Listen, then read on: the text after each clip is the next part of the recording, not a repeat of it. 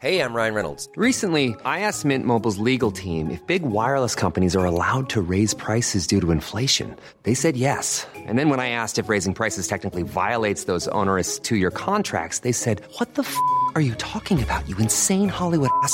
So to recap, we're cutting the price of Mint Unlimited from $30 a month to just $15 a month. Give it a try at mintmobile.com slash switch. $45 upfront for three months plus taxes and fees. Promo rate for new customers for limited time. Unlimited more than 40 gigabytes per month. Slows. Full terms at mintmobile.com. When you save on auto insurance for driving safe with USAA Safe Pilot, you'll feel like a big deal. Even in a traffic jam. Save up to 30% with USAA Safe Pilot. Restrictions apply.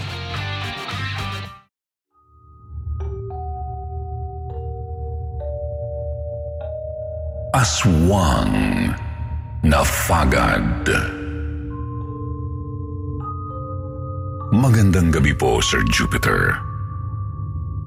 Tawagin niyo na lamang po ako sa pangalang Edna. Maglilimang taon na akong nagtatrabaho sa isang pabrika sa Valenzuela nang mangyari ang nakakatakot kong karanasan. Tuwing ikadalawang taon ay umuwi ako sa amin sa Mindanao. Nangangalahati pa lang ang buwan ng Agosto nang kontakin ako ng nanay ko para pauwiin dahil namatay na raw ang lola ko. Sobrang nalungkot ako ng sandaling yun. Dahil ang lola ko ang nag-alaga sa akin noong ako ay bata pa.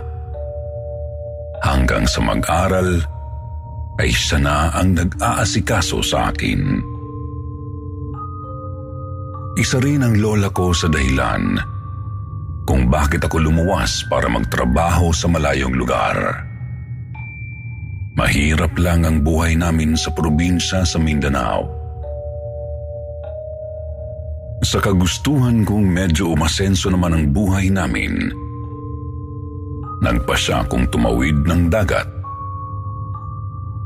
Sumama ako sa pinsan ko sa Valenzuela dahil doon na ito nakatira na halos pitong taon na. Pauwi-uwi na lang siya sa aming probinsya para magbakasyon.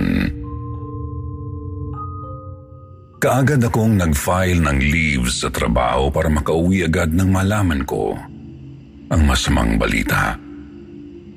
Matanda na ang lola ko. Nasa 81 years old na siya at talagang katandaan na ang kanyang ikinamatay. Nang dumating po ako sa bahay namin, nakita ko na agad ang mga taong nakikiramay. Sa labas pa lang ay nagkalat na sila. Mabait po kasi ang lola ko. Palakaibigan siya, kaya hindi na ako nagtataka na marami ang makikipaglamay. Nang pumasok ako sa loob ng bahay namin, nakita ko na agad ang kabaong ng lola ko sa sala.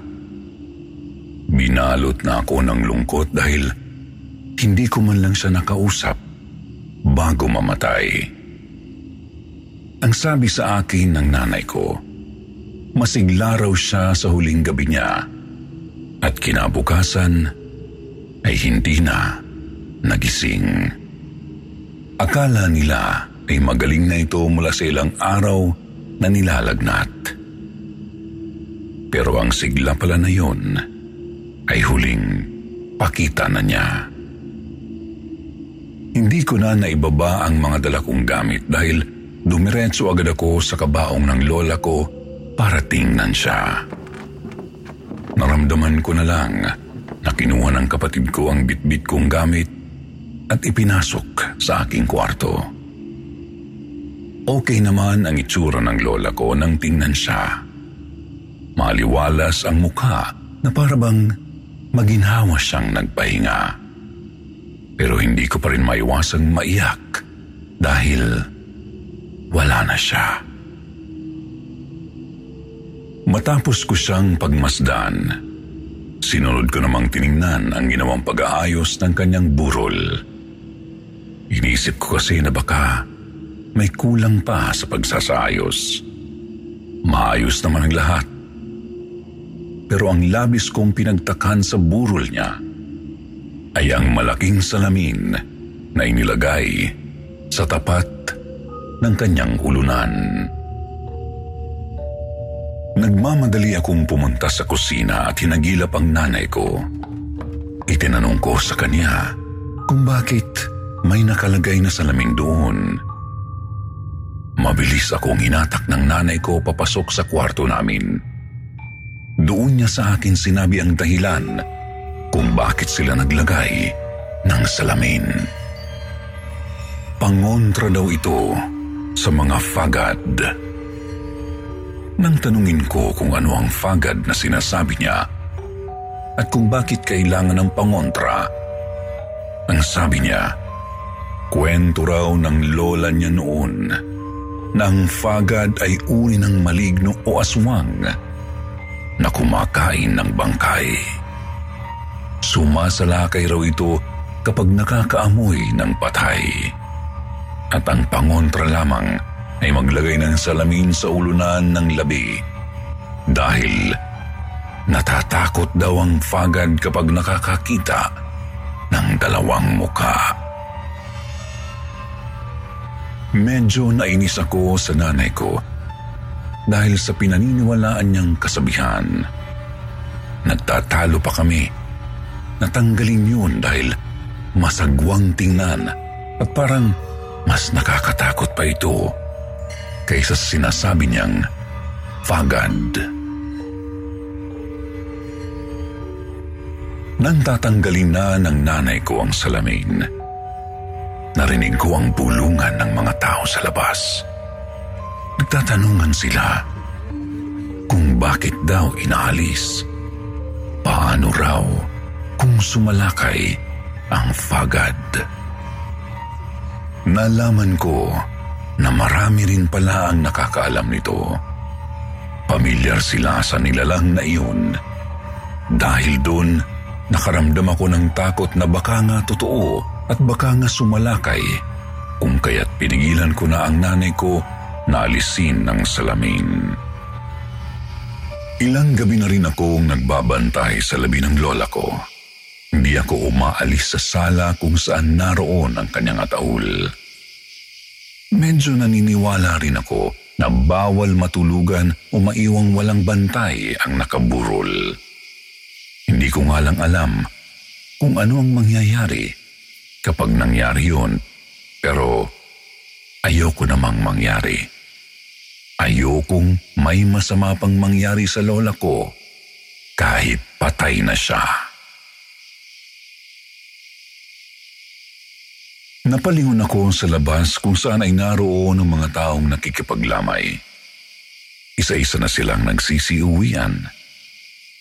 Nakita ko ang tatay ko na inililigpit na ang mga upuang hindi na ginagamit. Pinuntahan ko siya at tinulungan. Pagkatapos ay sinabihan na matulog na at ako na ang magbabantay kay Lola. Habang nagliligpit kami ng mga upuan, nakakarinig ako ng mga kaluskos sa madilim na bahagi ng bakuran namin. Madamo sa lugar na yun at dinig na dinig kung may kung anong gumagalaw sa damuhan. Tinanong ko ang tatay ko kung naririnig niya ito. Pero ang sabi niya ay baka pusa lang o kung anong hayop. Hinayaan ko na lang din dahil nga baka hayop lang yun. Bandang alas dos ng madaling araw dahil sa pagod ng pamilya ko. Mag-isa lang akong nagbantay sa lola ko dahil pinatulog ko na sila. Ang iba naman naming kamag-anak ay nag-uumpukan sa kusina at ang iba ay sa kwarto. Pumunta ako saglit sa kusina para magtimpla ng kape. Naabutan ko ang ilang tiyahin ko na pinag-uusapan ang tungkol sa mga pamahiin kapag may patay. Sinaway ko sila kasi kung kailan ba naman may burol, saka pinag-uusapan yun. Pero nakaramdam din talaga ako ng takot sa pinagsasasabi nila, kaya pinagsabihan ko. Tinanong pa ako ni Tia Lourdes kung sino raw ang bantay sa lola ko. Nang sinabi kong ako lang, napagalitan ako kasi hindi raw dapat yun iniiwanan. Sinabi kong magtitimpla lang ako ng kape kaya ako nagpunta ng kusina. Giit pa niya, dapat daw ay nagpatimpla na lang ako. Hindi ko na lang sila masyadong pinansin dahil ayaw kong humaba ang diskusyon. Pagkatapos kong magtimpla ay kaagad akong bumalik sa sala. Papunta pa lang ako nang mapansin kong may hayop na pumasok sa pintuan at dumiretso sa may kabaong ng lola ko. Nagmamadali akong pumunta dahil naisip ko na baka pusa ito at magtatalon doon. Mababagsakan ang mga gamit. Pagdating ko sa sala, nakita kong may mabilis na lumabas sa bintana mula sa kabaong ng lola ko. Hindi ko ito pinansin dahil inisip ko kung ano ang ginawa niya. Napatingin ako sa kabaong at nakita kong bahagyang nakalihis ang takip nito. Nagmamadali akong sumilip para tingnan ang lola ko. Nakita kong nagalaw ang damit niya. Kinabahan ako dahil baka kung ano ang ginawa ng hayop na yun at nagtataka ako kung paano nitong nagalaw ang takip ng kabaong. Napaisip ako kung anong nilalang ito habang inaayos ko ang lola ko. Habang humihigop ako ng kape, napatingin ako sa salamin na nasa ulunan ng lola ko. Nabigla ako nang makita ang ibang imahe na naroon. Matandang kulubot ang balat. May mahabang tenga at mahabang buhok na nakaladlad at halos maging kumot ng katawan nito. Nakapatong din sa dibdibang payat na kamay na may mahahaba at matutulis na kuko. Nabitawan ko ang kape at nagsisigaw. Naglapitan sa akin ang mga tiyahin kong nasa kusina at tinanong ako kung ano raw ang nangyari. Nakita nila akong namumutla at nakutulala sa salamin. Tinanong nila kung ano raw ang mayroon doon. Pinakalma muna nila ako bago muling tinanong. Nang may masmasan ako, sinabi ko na sa kanila ang nakita kong nag-iba ang itsura ng lola ko sa salamin. Akala ko ay hindi sila maniniwala, pero naging espekulasyon nila ang fagad. Halos tumugma raw kasi ang sinabi kong itsura nito. Pero nagtataka rin sila kung bakit nasa salamin ito. Naisip ko bigla ang hayop na nakita kong lumabas ng bintana. Nagmamadali akong lumabas ng bahay at tinulak ang pansara ng bintana. Isinarado ko ito para wala ng hayop na makaraan doon. Pagbalik ko sa sala, naabutan ko ang mga tiyahin ko na kinokontak ang panganay nilang kapatid na si Tio Lando. Ito na lang kasi ang inaantay na umuwi para mailibing na ang lola. Kinaumagahan, bago ako matulog, ay kinuwento ni Tia Lourdes sa nanay at tatay ko ang nangyari nung gabi. Dahil doon, pinag-usapan nila na dapat ay kahit tatlo o apat ang maiiwang bantay at dapat ay may lalaki. Alalang-alala sila sa kung ano ang pwedeng sumalakay. Naguguluhan pa rin ako. Pero hinahayaan ko na lang sila dahil para naman ito kay Lola. Pagkakain ko ay pumasok na ako sa kwarto. Nagbihis muna ako at pagkatapos ay nahiga na sa papag. Napanaginipan ko pa ang lola ko na nakangiti raw sa akin. Basta nakatitig lang siya habang nakangiti. Nagising ako dahil nakarinig ako ng ingay na parabang may kumakalmot sa dingding. Plywood ang dingding ng bahay, kaya dinig na dinig ang ingay kapag may gumagalaw sa labas.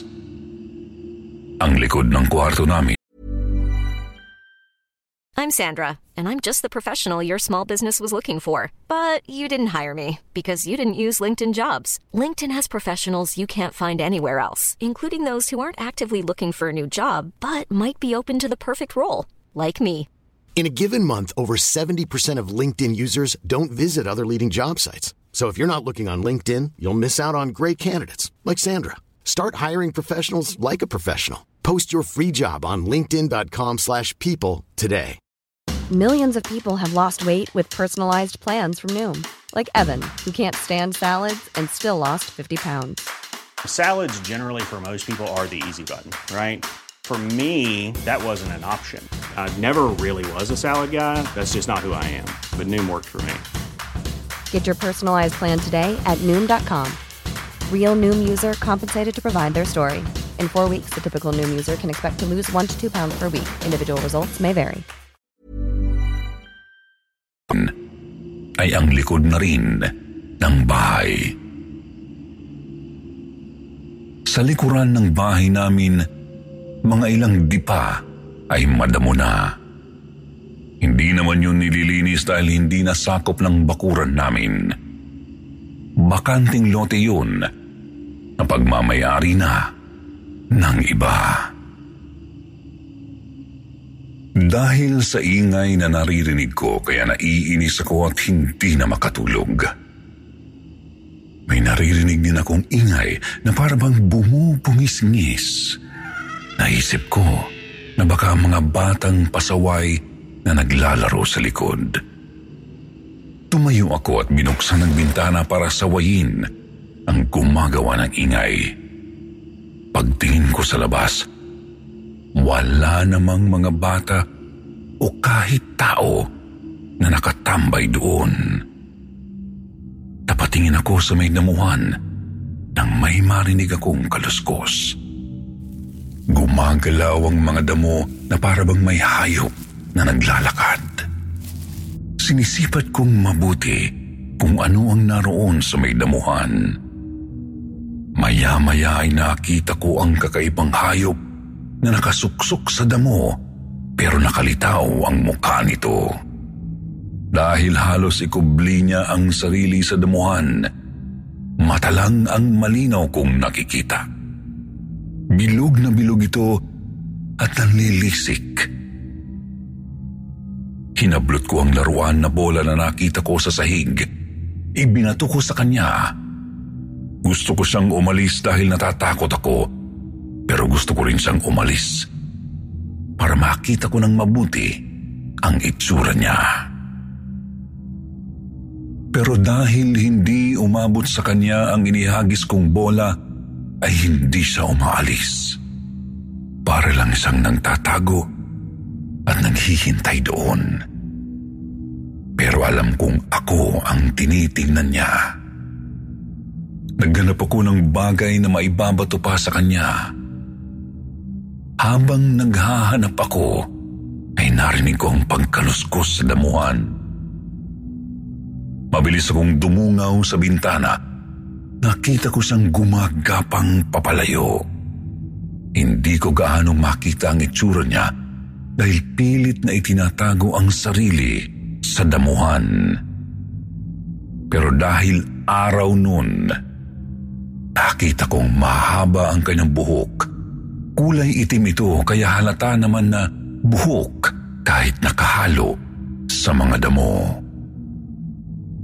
Lumabas ako ng kwarto at palihim kong sinabi sa tatay ko ang nakita ko.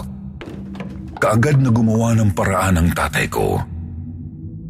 Kinausap niya ang ibang kapatid na lalaki at nagtulos sila ng mga kawayan sa likod ng bahay namin. Nilagyan nila ng tulis ang dulo nito. Nilagyan din nila ng ilaw para maliwanag kapag gabi. Gabi bago ang huling lamay nang dumating si Tio Lando.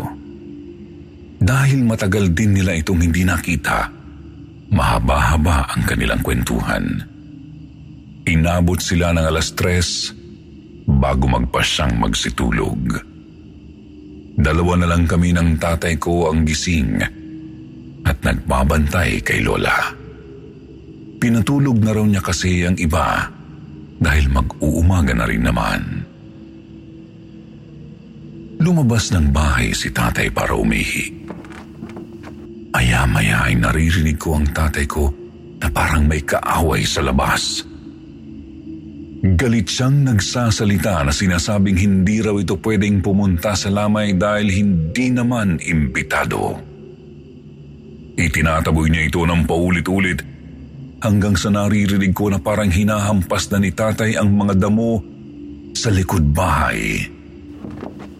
Napalabas ako para puntahan siya nang marinig ko ang kakaibang ingay. Parang paos na pusang nagagalit. Gusto ko sanang sawayin ng tatay ko dahil pati pusa ay inaaway niya. At madaling araw pa lang. At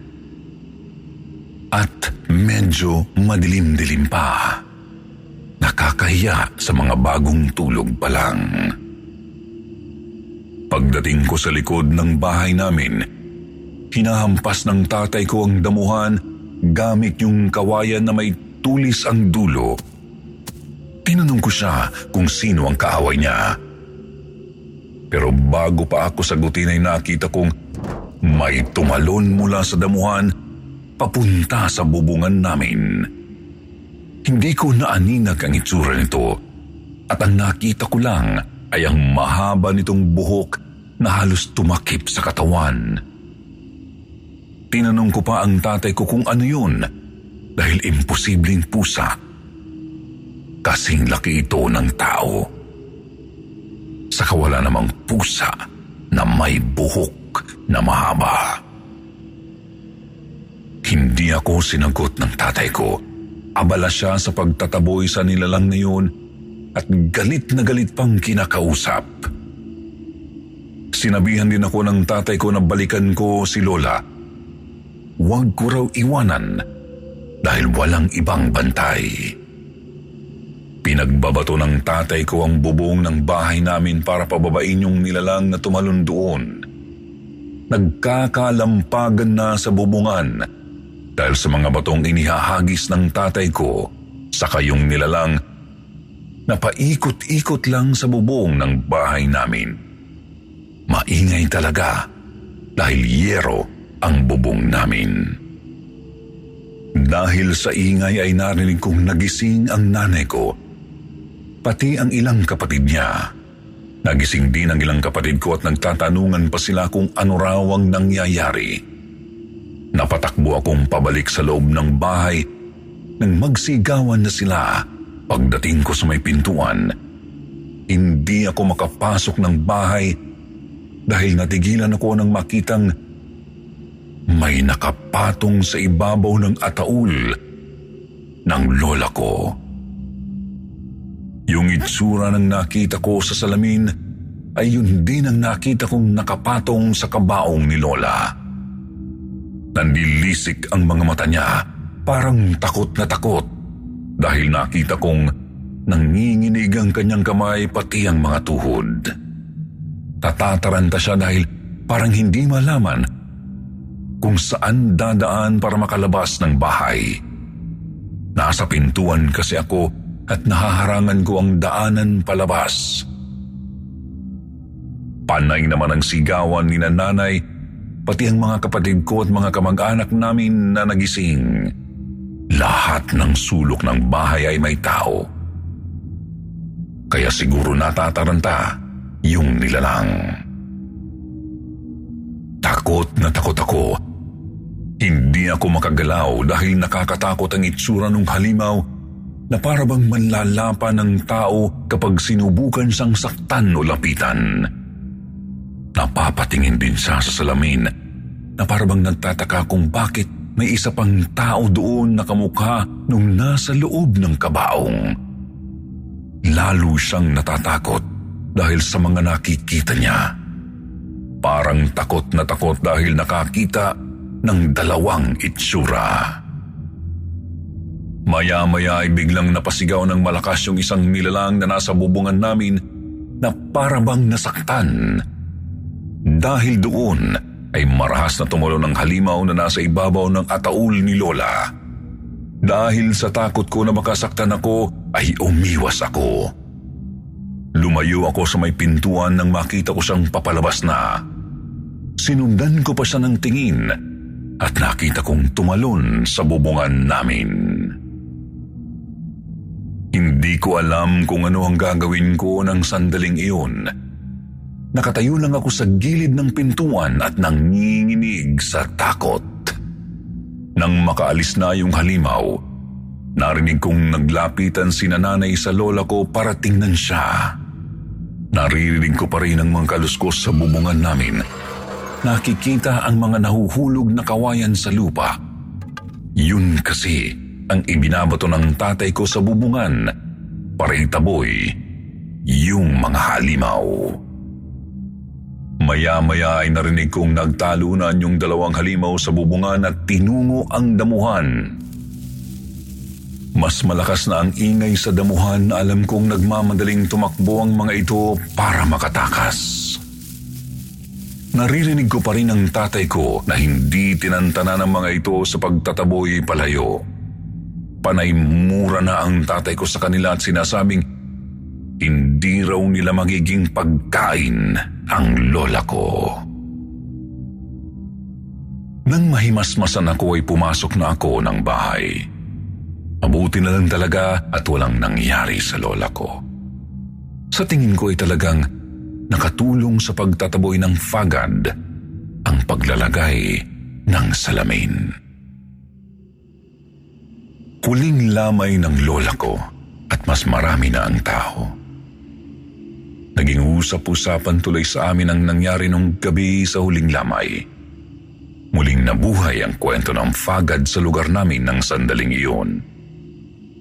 Napag-usapan din ang nangyari sa ninuno ng isa naming kapitbahay.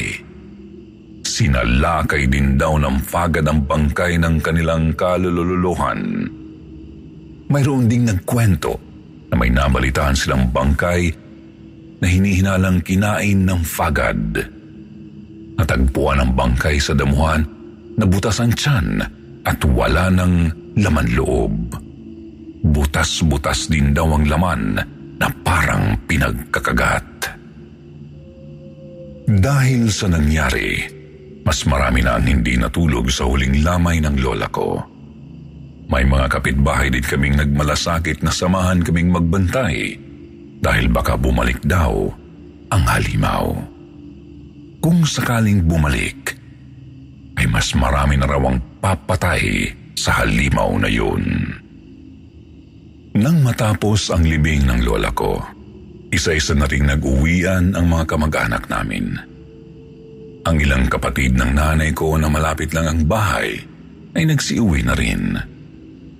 Habang ang mga malalayo ay nanatili pa ng isa o dalawang araw para daw makapagbakasyon ng ilang araw pa. Dahil dalawang linggo lang ang aking leave, bumalik na rin ako ng Valenzuela. Wala pang isang buwan ang nakalipas matapos kong bumalik ng Valenzuela, ibinalita sa akin ng nanay ko na muling sumalakay ang fagad sa kabilang barangay kung saan may nakaburol daw. Dahil doon, parang nagkaroon na ng kasunduan ng mga kalalakihan sa lugar namin na sa tuwing may lamay, Magbabantay sila para may lalaban sa halimaw sakaling sumalakay ito. Noong una, ayaw ko pang paniwalaan ang tungkol sa fagad. Pero dahil sa naranasan ko ito, naniniwala na ako. Namatay ang tiyuhin ko na kapatid ng tatay ko dahil naaksidente sa trabaho. Kagaya ng ginawa nila kay Lola. Nilagyan din nila ng salamin ng ulunan ng kabaong niya. Weird. Pero kung ito lang din ang paraan para hindi gawing pagkain ng fagad ang labi, wala naman sigurong masama na gawin ito. 53 years old na po ako ngayon, Sir Jupiter, at ang kwento ko ay... Kwento ko ay ipinasusulat ko lang sa apo kong sinika. Nakatira na ako ngayon sa Cavite dahil dito na ako nakapag-asawa at nakapagpamilya. Naging libangan ko na ang pakikinig ng inyong channel mula nang pinakinggan ito ng apo kong si Nathan na naka-loudspeaker. Natuwa ako dahil sa mga kwentong inyong binabasa. Kung kaya't nagsubok ako na magbahagi rin ng kwento. Hindi ko alam kung may nakakaalam pa sa halimaw na fagad. Mayroon din kayang may kagaya kong karanasan mula sa mga masugid na tagapakinig ng kwentong takipsilim. Kung may kwento po kayo, sana mabasa ko sa comment section. Isang malaking pasasalamat kung mapakinggan ko ang kwento kong ito sa inyong channel. Maraming salamat po at God bless sa kwentong takip silim.